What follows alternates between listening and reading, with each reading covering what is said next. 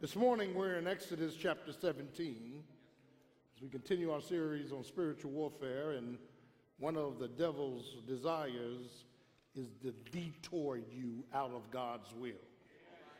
Turn to your neighbor say, Neighbor, watch the detours. He wants to detour you out of God's will. Chapter 17 of Exodus verse 1 And all the children, all the congregation of the children of Israel journeyed through the wilderness of sin after their journeys according to the commandment of the Lord and pitched in Rephidim. And there was no water for the people to drink. When brokenness becomes a blessing. I want to I want to send a proposition or should I say a propositional phrase? What do you do when you come to a water fountain and you're thirsty and it's out of order?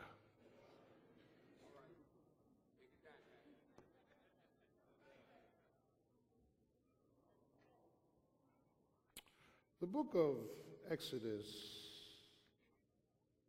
is the exiting and fast departure of God's people, Israel, from Egypt.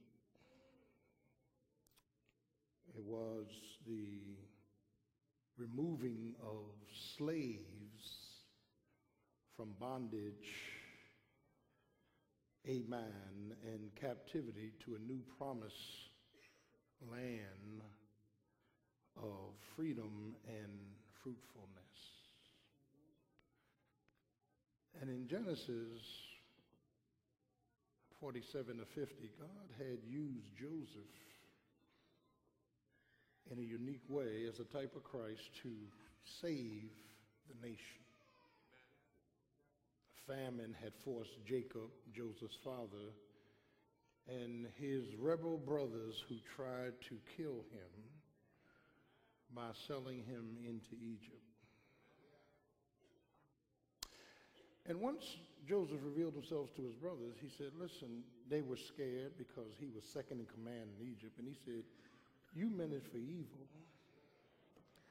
but God meant this thing for good to bring us to a desired end. And 70 souls went into Egypt, and in 430 years, two and a half million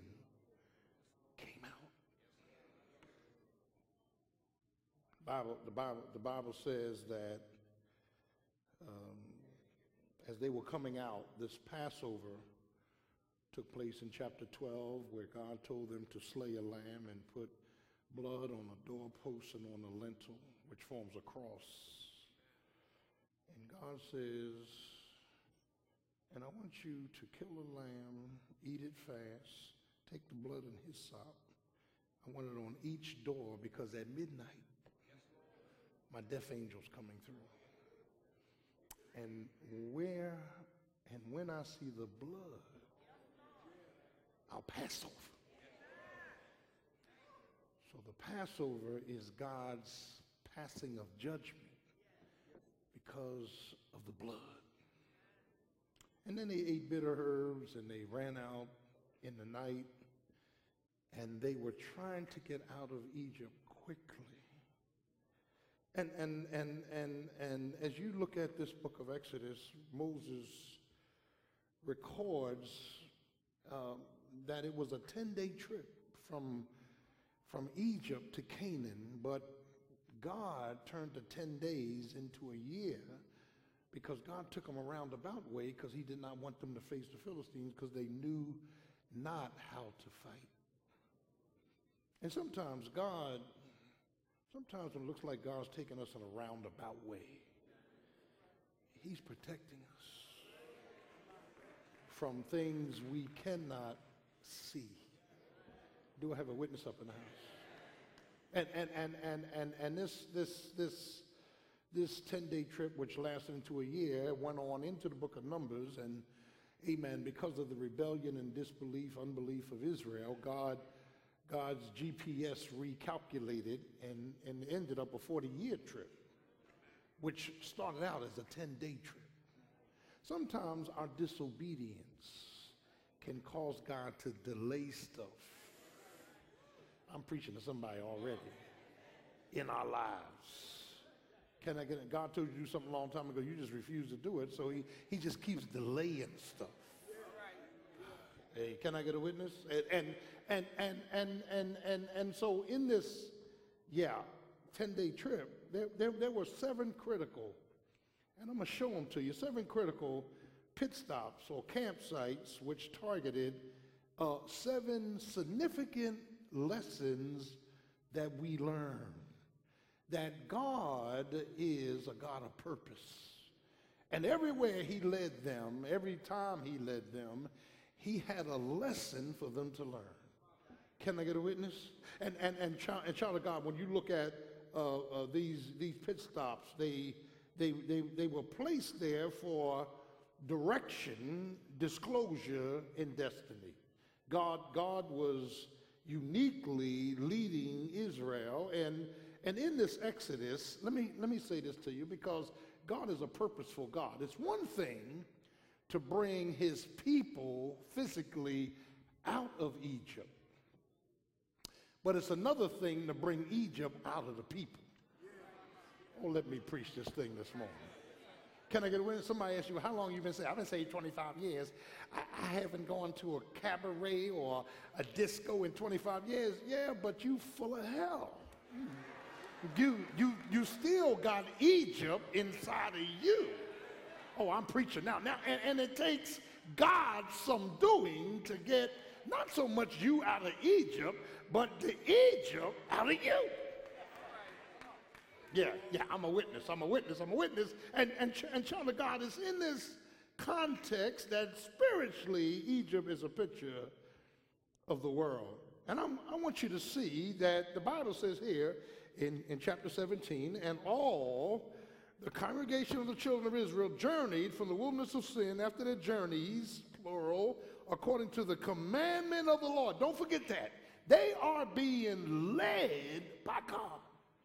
Now, let me stop, pause, and park because typically, when things are messing up in our lives, we try to identify some sin, and maybe God is upset with us, and that's why we are experiencing turmoil.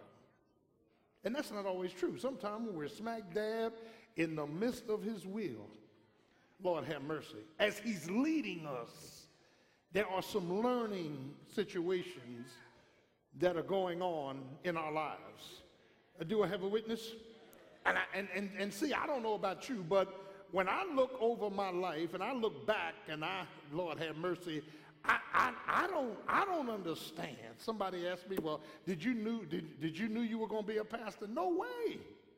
I, I, well, how, how come you pastoring the church? I don't know. All I know is that my life was going on, and amen, God was up there orchestrating stuff I didn't know about, and one thing led to another, and another thing led to another. And if you're a child of God, here's your testimony. Uh, I don't know how I got here.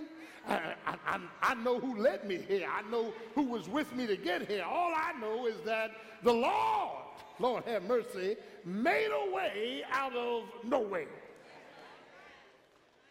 And we need to stop, start, and part with, with, with that one pit stop that you and I did not engineer our own lives. Can I get a witness? I graduated from South Philadelphia High in 1968. And, and, and, and in June of 68, I got my diploma First class in the spectrum. Never forget it, because the roof was leaking. Got my diploma, and listen to this three months later, I was in the military. I had my draft notice before I got my diploma. And anybody that knows anything about Vietnam will tell you 1968 was the worst year of fighting in Vietnam. It was the exact worst. I was in basic training. They said, y'all gonna die. You just gonna die. I'm 17 years old. This man cussing at me, talking about you gonna die. You gonna die. You're gonna die. Yes, sir. Yes, sir. I'm gonna die. Yes, sir. Yes, sir. Sir, sir yes, sir. I'm gonna die. Didn't understand it. When the Air Force did, did seven years. Seven. not four, seven.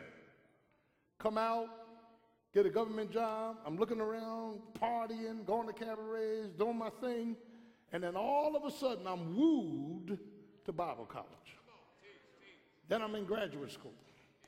Then this and that. Then I'm pastoring. I, I don't know how all this stuff started coming together, but God had his hand.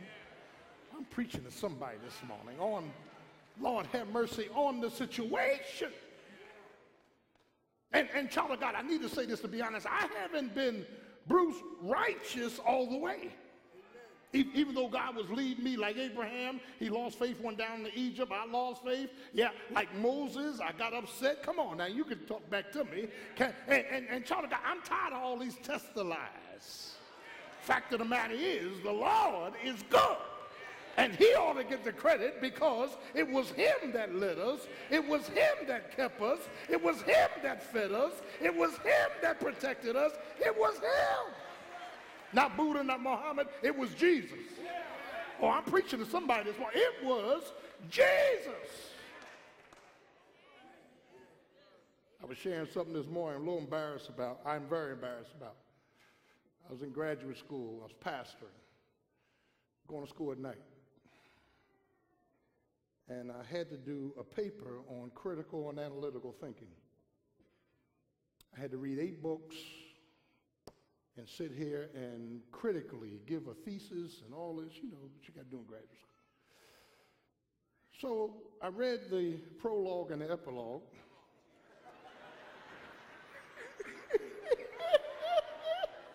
Went into the middle of the book and started writing.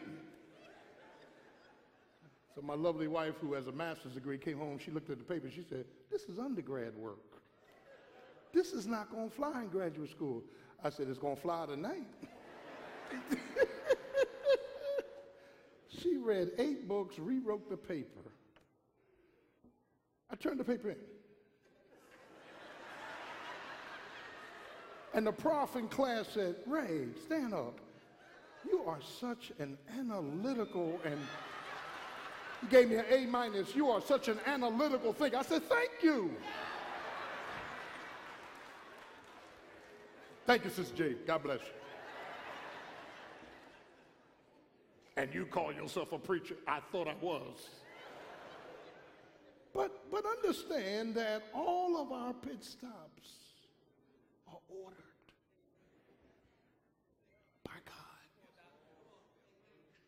He orders our steps. There are no accidents in Christ, there are only appointments. Job said, I'll wait for my appointed time. I'll wait for my change to come. And all of our appointments are not positive. All of our appointments don't make us smile. All of our appointments don't make us laugh. God has engineered some things in the equation for our learning that we don't like. Can I get a witness? And see, child of God, one of the things, one of the things, one of the things that we see in this context is that God is ordering these pit stops, and they all are purposeful. My God. I want you to take a look with me, if you will, because, you know, I'm a biblicist. I believe that we preach the Bible. In, in Exodus chapter 13, go back to Exodus chapter 13, verse quick. I want to show you the first pit stop, verse 20, 13, 20. You ought to be there. Look what it says. And they took their journey from Sukkoth. That's the first stop, Sukkoth. God brought them out of Israel and took them directly to Sukkoth. Now, when you look at that word Sukkoth, understand that at Sukkoth, they're leaving Egypt and they encamped. here's the second stop, Etham, in the edge, or on the edge of the wilderness. Nothing good happens at Etham. And here's the principle that God is teaching I'm with you. Cloud by day, pillar of fire by night. And, and, and, and when you understand that it was in this context, they are out of Egypt, they, they are traveling in a strange land. They're going through some hot desert country. Enemies are surrounding them, and God is teaching something about his presence. That wherever I go, the Lord is. If I'm in the kitchen, he's there. If I'm in the bathroom, he's there. If I'm driving, he's there. If I'm on a job, he's there. That the Lord is, hallelujah, with me. And when God is with you, he's more than the world against you. Can I get a witness? Somebody said, No weapon that's formed against you shall prosper. Now, now, now, now, I want you to see the first two stops, but then the third stop is in chapter 14, verse 2. Turn to your right. 14, 2. And look what it says. And they came to a place called Pihatheroth, between Migdol and the sea. This word, Pihatheroth in Hebrew, is, listen to this now, the mouth of the gorges, meaning they're in hill country and all the enemies are in the hills watching them. God says, let me put a premium not only on my presence, but let me give you a lessons about my protection. That you need not worry only about the people in the valley, you need not worry about the people in the hills. Because I'm the God of the hills and the valley. Do I have a witness? And, and, and you know, God has to step us, if you will, amen, through these elementary steps to prove himself to us. And then when you look at chapter 15, after Miriam sings her song of deliverance, chapter 14, Pharaoh's drowned in the Red Sea. And when you get to, amen, chapter uh, 15, are you with me? And, and, and, and, and you begin to look at verse 22. Moses brought Israel from the Red Sea, and they went into the wilderness of Shur, went three days in the wilderness, and found no water. And here we go, verse 23. And then, another pit stop, they come to a place called Marah. But they couldn't drink the waters because the waters were bitter. Led by God into bitterness. Let me, uh, let me say three things about bitterness. This life is a combination of bitterness and sweetness. Stop being deceived.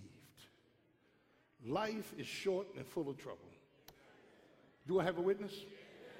Don't, don't, don't let the devil magnify your life around just the positives. God allows us to go through some bitterness. There have been some bitter episodes in my life. And I'll be lying. It could be, listen, it could be anything. It could be the death of a loved one. It could be sickness. It could be monetary uh, situations. It could be career situation. Whatever it is, God allows bitterness. And listen to this now because that's just part of life. But then the second lesson about bitterness is this that many times in the midst of our trials, when it gets hot, when the heat gets turned up, God gives us an x ray of our own heart. We see what's really inside of us and it's ugly. You ain't got to say, man, let me look at the clock. Can I get a witness? I, I'm, I'm, i mean, if you get enough heat, a, a, amen, connected to your life, stuff in you start coming out that you didn't know was in you. Oh, I'm preaching now. Can I get a witness? Yeah, yeah, that's why we need to understand that what the heat does, the heat, Lord have mercy, and you got to have heat because, uh, uh, child of God, when the preacher's preaching or the teacher's teaching, you get head knowledge. Head knowledge don't do you any good. That's just intellectualism. God wants you to have heart knowledge, and what gets the knowledge from your head to your heart is heat. Oh, I'm preaching now. When there's heat in my life, I come to know him. When there's heat in my life, I walk with him. When there's heat in my life, I talk with him. When there's heat in my life, I praise his name. Oh, I'm preaching now. That is, I learn, Paul says, I've learned in whatever state I'm in to be content. Uh, can I get a witness? I've, I've, I've learned how to balance my life. And you know, balance is hard. Paul says, The things dear to me, I count them loss for Christ. I, I, I traded in my assets Lord have mercy, all my degrees, all my, all my, all, all, all, my benefits. Paul says, I exchanged them in, Lord have mercy, for trouble. Can I get a witness? Why, Paul? That I may know him that that ginosko is the Greek word that I may personally know him in, uh, in, in the, yeah in the power of his resurrection in the fellowship of suffering we may conformable until that you really don't know Jesus to you in a situation that only Jesus can get you out. Can I get a witness? You you really you really you really you know of him. You don't know him. Do I have a witness up in the house? You say, Well, I know the man from Galilee. You only know him by somebody telling you a story. Do I have a witness? Well, I've heard of him. You don't know him. Can I get a witness? You heard of him. You heard about him, but to know him is to walk with him. To know him is to go through hell and come out. To know him is to, is, is to be bankrupt, then be blessed. To know him is to be able to shout, the Lord is my shepherd. I shall not lack. The Lord is my high tower. The Lord is my refuge. The Lord is my strength. The Lord is my present help in the time of trouble. The Lord, the Lord, the Lord, the Lord. Not, Lord, have mercy. And when you can give Jesus all the credit, you know him. Can I get a witness? Oh, I know him.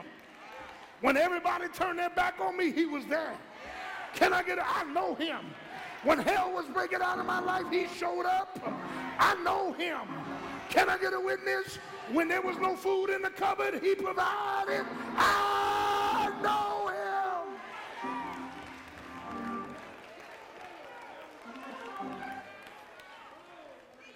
him. Marah.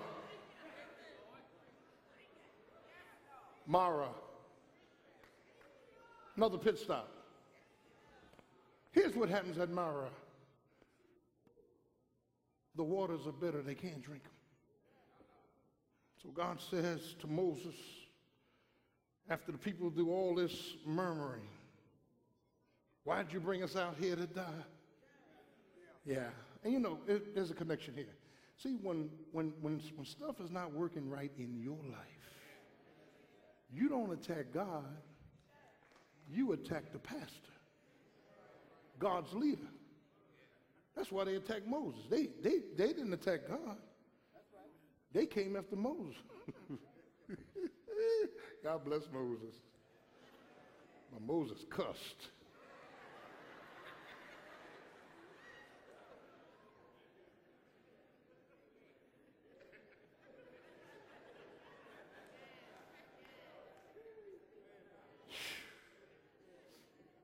Well, Pastor, am I still single? I don't know.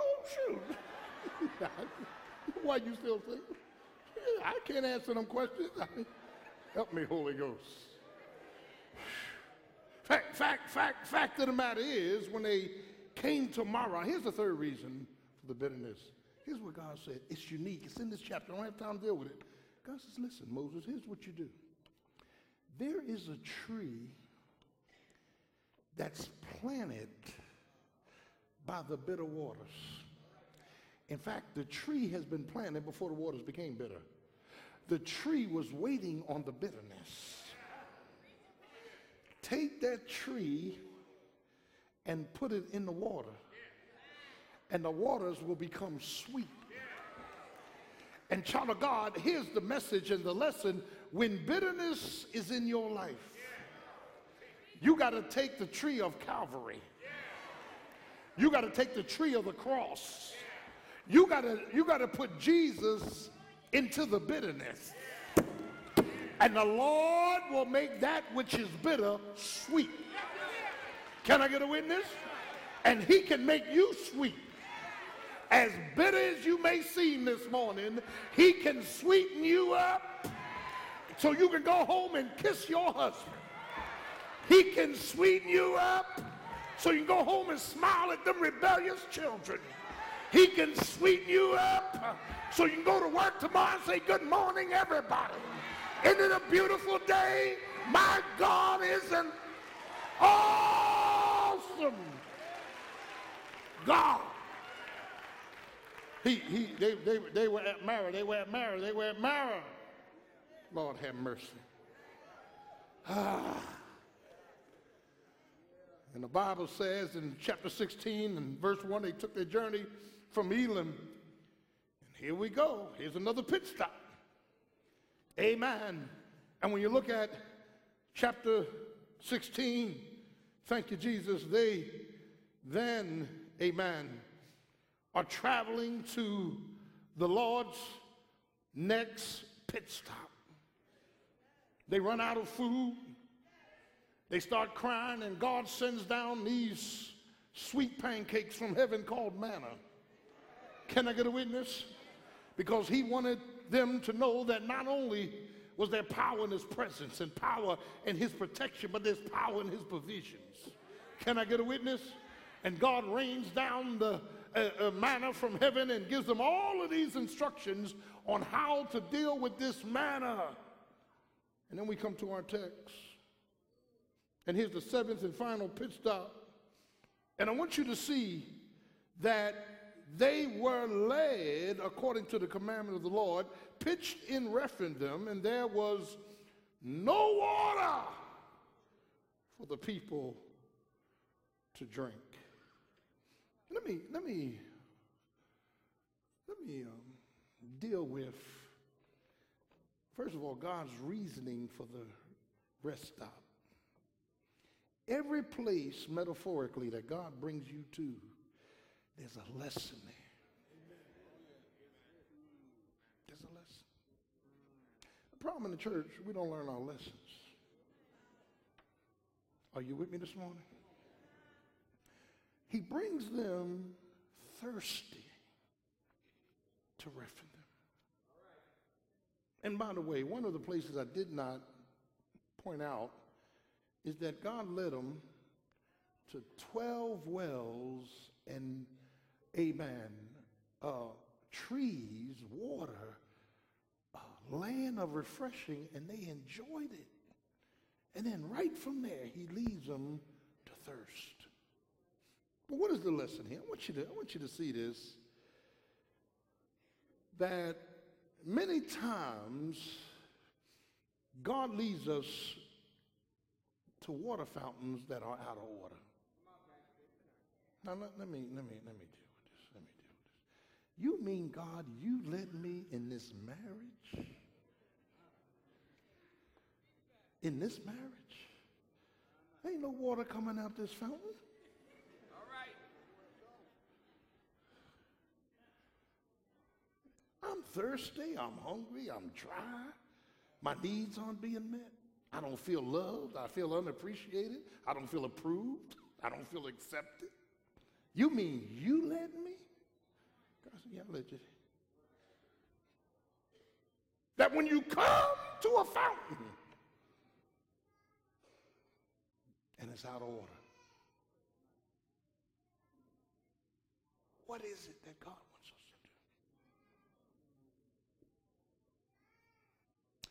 The problem with God's people is where we ought to stay, we leave. And where we ought to leave, we stay.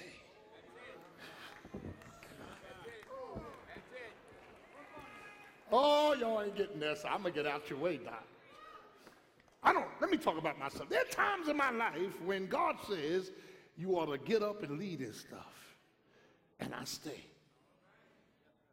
How many of you know what I'm talking about? And then there are times when God says, don't leave, and I get up. See, what God wants to do with Israel is this. He wants to show them and teach them a critical principle. What's the principle? That when the fountain in your life doesn't work, he wants to fix your fountain in front of you.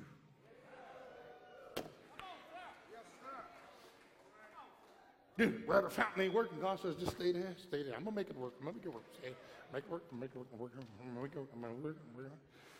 You say, man, Lord, this thing is leaking. This thing is rusty. You know what? I used to play ball. I used to play ball in Philly, and, and years ago, I, we get all hot, like 90 degrees. We go up to a water fountain, and I remember person, nothing come out, and that leaves me depressed. Listen to this: what's supposed to work won't work. Are you with me? And here's why God wants to fix the fountain in front of you, because when He fixes the fountain in front of you, it increases your faith. My fountain was broken. My fountain was rusty. My fountain didn't work, but God showed up in his own time and he fixed this fountain. He, he fixed my marriage. He fixed my ministry. He fixed my money. He fixed my career. He fixed my kids. Whatever your fountain is, he wants to fix it in front of you. Not only does it produce faith, it produces fortitude. Can I get, you get stronger as you see God fixing stuff in front of you. Oh, I'm preaching now.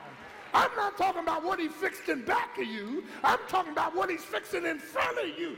You done seen it. You don't like it. It stinks. It gets on your nerves. You've been praying about it. And God says, I want to fix this thing in front of you.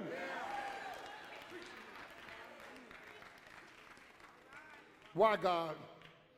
It's going to increase your faith. It's going to give you a new fortitude and it's going to give you assurance for the future that the next fountain you come to, and you come into a next fountain, and it's broken, you're going to stay there. And you'll be able to tarry and praise my name, knowing that I'm the God that can repair a broken fountain. When you go home, you know, you know, Jeremiah the prophet told Israel, he said, Israel, you know, and he was a prophet of doom. Jeremiah said, Israel, you committed two sins. One, you have forsaken the fountain of living waters, who is God. And then two, you've hewn out cisterns that can hold no water. Oh, when you come to a fountain, instead of you going back to the living water, you try to erect, fix up, amen, conjure up waters that can never come together. You got leaks in your buckets.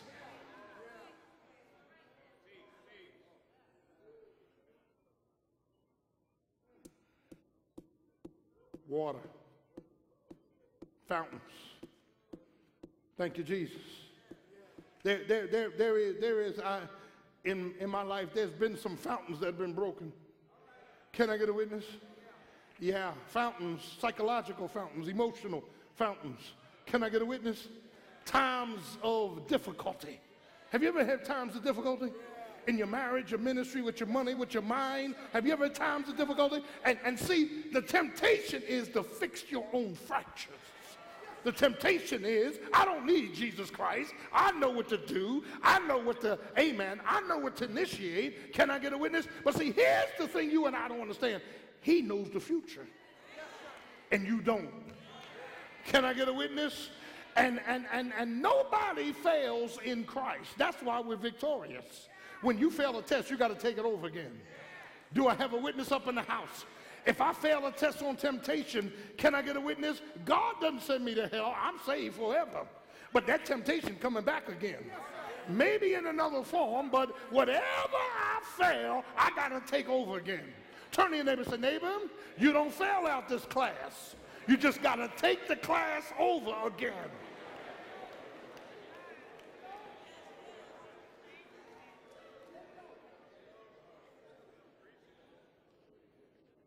His reasoning. His reasoning leads to his rod. Mm-hmm. In verse 2, it says, The people did chide with Moses and give us water that we may drink. And Moses said unto them, Why are you chiding with me?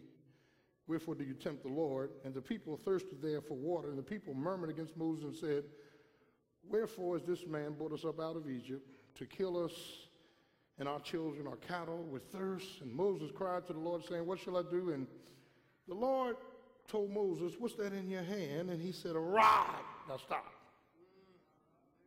This rod was a serpent. This rod was what God gave Moses on Mount Sinai. Yeah, and he said, Go before Pharaoh, throw it down, it'll become a serpent. Are you with me? And you know, um, Pharaoh had two uh, magicians who threw their rod down, said, Ain't no big thing, and two serpents came out. But the problem was Moses, one serpent, ate up their two serpents, meaning that God is more powerful than Satan. Can I get a witness? I'm, I'm sick of all this dualism around here. Satan has some power, but God's got all power. Can I get a witness? Satan is called the prince of the power of the air, but wherever there's a prince, there's a king somewhere. His name is King Jesus. Can I get a witness? And he's got all power. Do I have a witness up in the house? He said, I got power to lay my life down and I got power to take it up again. He's got power to control the universe. He's got power in heaven. He's got power on earth. He's got power under the earth. Do I have a witness up in the house? Go home and read Mark chapter 5 when you get home because it was Jesus that told disciples, let's go to the other side. They got in the boat, and, and, and in the middle of the night, a storm rose, and, and the Bible says, and the boat got to shaking and railing and rocking, and Jesus was in the boat sleep, and Peter and them stood up and said, Lord, don't you care that we're about to perish? Wake up! And the Bible says Jesus got up in the midst of the boat while the storm was rising, and Jesus looked at the disciples and said, Oh, ye of little faith, did not I tell you that we was going to the other side? See, child of God, he didn't have to tell them a storm was coming up. All he told them, we going to the other side. Some of y'all got storms in your life, but if you trust Jesus, you going to the other side. Some of y'all ready to give up, but you going to the other side. Some of y'all tired, but you going to the other side. He stood up and said, he told the storm what he wanted. He said, peace. Then he gave the command, be still. And the Bible says everything came to a halt. Can I get a witness? And Peter and John said, uh, What manner of man is this? That even the sin, the sea and the waves and the wind obey him. Do I have a witness? Then they get on the other side of the shore. And Jesus gets out the boat and starts walking. You don't see none but his disciples. And this demonic man, yeah, who they had chained down and he had broken the chains. He cut himself. He was crazy. He was demon possessed. And the Bible says when he saw Jesus, he started running towards Jesus. Do you see what I see? And the Bible says, and when he got to Jesus, he fell down and worshiped him. And Jesus said, What is your name? And he said, My name is Legion. 6,000 Roman soldiers, 6,000 demons was in this man, for we are many. Now, now, now, now, if my math is right, 6,000 to 1, you would think Jesus was in trouble. Can I get a witness? But the demon said, Lord, permit us to run into the swine. Do you know that Jesus has the power to defeat Satan and all demonic forces of hell? Do you know he has the power to protect your life, your family's life, your children's life, your home, your house, your car? Do you know he's got the power to defeat the enemy? Can I get a witness? That's why John said, Greater is he that's in you than he that's in the world. Power. Power. While I'm on the subject, even the cross, Satan nor the Romans nor the Jews crucified him. The predeterminate counsel of the Godhead, Acts 2.23, put him on the cross. Can I get a witness? Jesus said, no man takes my life. Can I get a witness? Uh, because I'm God. I have power to lay it down, power to take it. He's God, the Trinitarian God. Let us make man in our own image. We got to get our doctrine straight. And see, the problem in the church, some of y'all eating at too many tables. You want to be relevant and not righteous. You're eating at too many tables. You're believing that you need to speak in tongues to be saved. You're and the truth ain't in you. You're believing, I'm going to preach it, that, that everybody's going to heaven, homosexuals, lesbians. I don't know what Bible you're reading. Can I get it? You, you, you, you, you, you keep believing, amen. You, you, you keep believing that you can sow and not reap. Can I get a witness? Child of God, you better open up the real 66 books, 39 old, 27 new of inspired, infallible texts.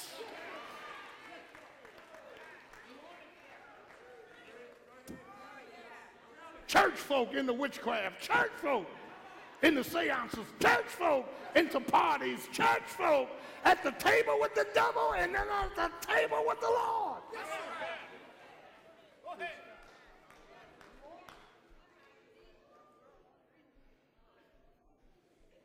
Look at this. Somebody, somebody, somebody, somebody need to tell you the truth. Because the truth won't set you free. Can I get a witness? Yeah.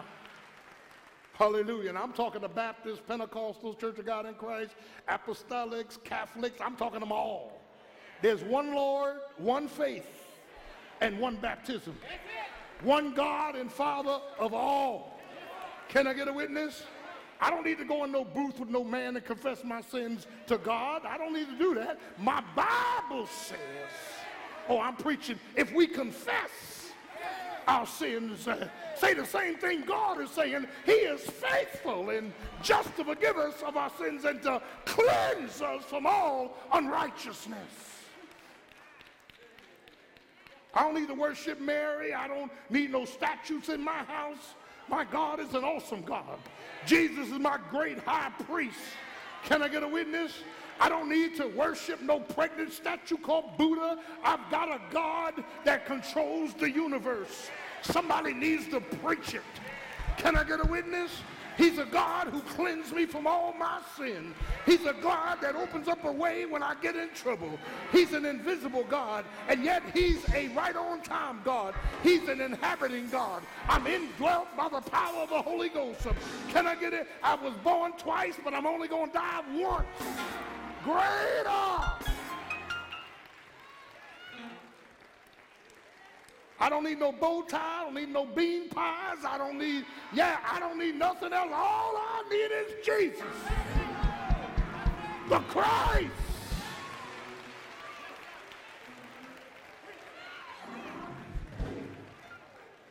Check it out. I got to get out of here. Somebody's upset. Stay upset. Stay upset. Up your nose with a rubber hose in the name of Jesus. We preach Christ and Him crucified. And Paul said, I don't want to know anything else among you. I don't know, I don't want to know philosophical forecourt. I, I, I don't want to know your intelligentsia. I, I don't want to know your psychology. Paul said, when it comes to life, I don't want to know anything but Jesus Christ and Him crucified.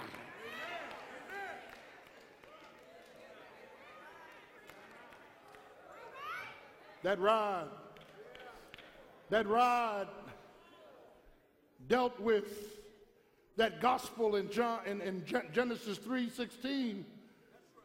That rod, which was a serpent, is going to bruise his heel, but he's going to crush his head.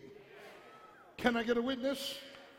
And then he moves from the reasoning and the rod to the rock of the pit stop. Look, look at the rock real quick. The rock, the rock, the rock of redemption. That Jesus Christ is this rock. And I, I want to talk about this rock in the text, verse 6. Are you with me? Behold, I will stand before thee, and there in a rock in Horeb, and thou shalt smite the rock. And then he goes on, amen, talking about a rock. The Greek word is petra. the same word that Jesus used in Matthew 16, 18 when he said, Upon this Petra, this rock, myself, not Peter, I will build my church, and the gates of hell shall not prevail against it. He talks about the redemption of the rock. He talks about the, re, the revelation of the rock. 1 Corinthians chapter 10, verse 4, don't turn. He said, all of our fathers was under the cloud. All of our fathers ate of the manna. All of the fathers were led by the guidance of the Holy Spirit, and yet God was not pleased with all of them. 24,000 got killed because of their sin of unbelief. Are you praying with me? Yeah. But then he talks about the rock of refreshing, the rock that's able to give water that sustains. You remember John chapter 4, Jesus told his disciples, going into the city and buy meat. I have a program appointment in Samaria. I must meet this woman at the well at 12 o'clock. And when he came up to the well, the woman was in, at the well. She was a loose woman. She was a harlot. And Jesus said, Can you give me a drink? And she says, You have nothing to draw with. And, and, and they go into this long conversation. This is Jacob's well. Are you great enough for us? And finally, Jesus looked at her and said, Woman, if you knew who I was, you would ask me for water. And the water that I would give you would be a spring keep springing into everlasting life. He's a rock of redemption. He's a rock of revelation. He's a rock, Lord have mercy, of refreshing, but he's a rock of rebuke. Chapter 10 of 1 Corinthians 1 to 6, it says, and, and the Greek word tupos, which is we get our word type from, he says in 1 Corinthians 10 13, take heed how you're standing. He deals with standing and falling in 1 Corinthians chapter 10. He deals, it's out of this text because we try to live with a cup of blessing and a cup of idolatry. We try to live lives for Satan and then for Jesus. And he says, take heed that he says, there is no temptation that have taken you familiarity that's not common to all men that all of us are tempted by the same stuff. Can I get a witness? He said, but God, he moves from familiarity to faithfulness, but God with the temptation. Oh, I like that. Isn't that power? God's going to take the stuff that's ready to make you stumble, use it to make you stronger. He, but with the temptation, he's going to make a way of escape. Can I get a witness? And, and, and child of God, when you begin to look at uh, the rationale for all of this, the reasoning for the pit stop, the rest stop, the, the yeah, yeah, the rock symbolically at the rest stop, which leads to the requirement of prayer in the midst of the rest stop. As we close, look at verse 8. Then came Amalek and fought with Israel in Rephidim. Now, God says you had a thirst problem, now you got a threat problem. Do I have a witness? He told Moses and Joshua, choose out men, go fight. Amen. With Amalek. This is Esau's grandson. Tomorrow I will stand on the top of the hill with the rod of God in my hand. This is Moses. So Joshua did as Moses said to him and fought with Amalek and Moses, Aaron, and Hur. Hur is traditionally known as Miriam's husband. Those three went up to the top of the hill and it came to pass when Moses held up his hand that Israel prevailed. Do I have a witness? See, child of God, I, I think after 24 years of pastoring, I think I'm beginning to understand how this thing works. Prevailing prayer means you got to stay up in prayer to Jesus Christ. And, and, and, and when the pastor gets weak or when one another gets weak. We got to have somebody, stand up, stand up, stand up, to hold up. Come on, come on, grab me, man. Come on, put the no, grab, grab under, man. Grab under, grab under, under, under. Hold up. He can ready pull me down. Hold, hold up the pastor's hand because I get tired. And you get tired of this journey. You get tired of temptations. You get tired of being hit. You get tired of suffering. And you got to have somebody to hold you up. Come on, guys. In prevailing prayer. And when they get tired, somebody else got to hold up in prevailing. And we got to hold each other up. Can I get a witness? But child of God, I want you to see this. As they held them up in prayer, they won the battle. And the only way we're going to win the battle, somebody prayed for me, had me on their mind, took the time to pray for me. It could have been your grandmother, could have been your great grandmother, could have been your mother who's dead and in glory. But I'm so glad they prayed. I'm glad when I was in the cabaret, half high, somebody was praying. I'm glad when I was in the street, somebody was praying. I'm glad when I was messed up in my mind, somebody was praying. They prayed. They prayed. They prayed. Can I get a witness? They prayed till the fountain started producing water. They prayed till the fountain got fixed. They prayed till my fractures got healed. They prayed till I had running in my feet and clapping in my hands, joy in my soul. They prayed. Didn't somebody pray for you? Didn't somebody pray for you? Didn't somebody call out his name? Didn't somebody pray for you? You know why we here this morning? Because somebody prayed. Can I get a witness? When you in college, they were praying. When you in cabarets, they were praying. When you in discos, they were praying. When you were high of your mind, they was praying. When you was fornicating, they, they were praying. Can I get a witness? Because the effectual, fervent prayer of a righteous man availeth much. They prayed. And God fixed their fountain. Can I get a witness? He'll fix your fountain that will not work. He'll fix your mind. He'll fix your heart. He'll fix your feet. He'll fix your will. Can I get a witness? But as I close, there is another fountain. There's a fountain dipped in blood, drawn from Emmanuel's veins, and sinners plunge beneath his flood, lose all their guilty stain. The dying thief, can I get a witness? Rejoice to see that fountain in his day. And there may I, though thou as he, have all my sins washed away. You know why I'm rejoicing this morning?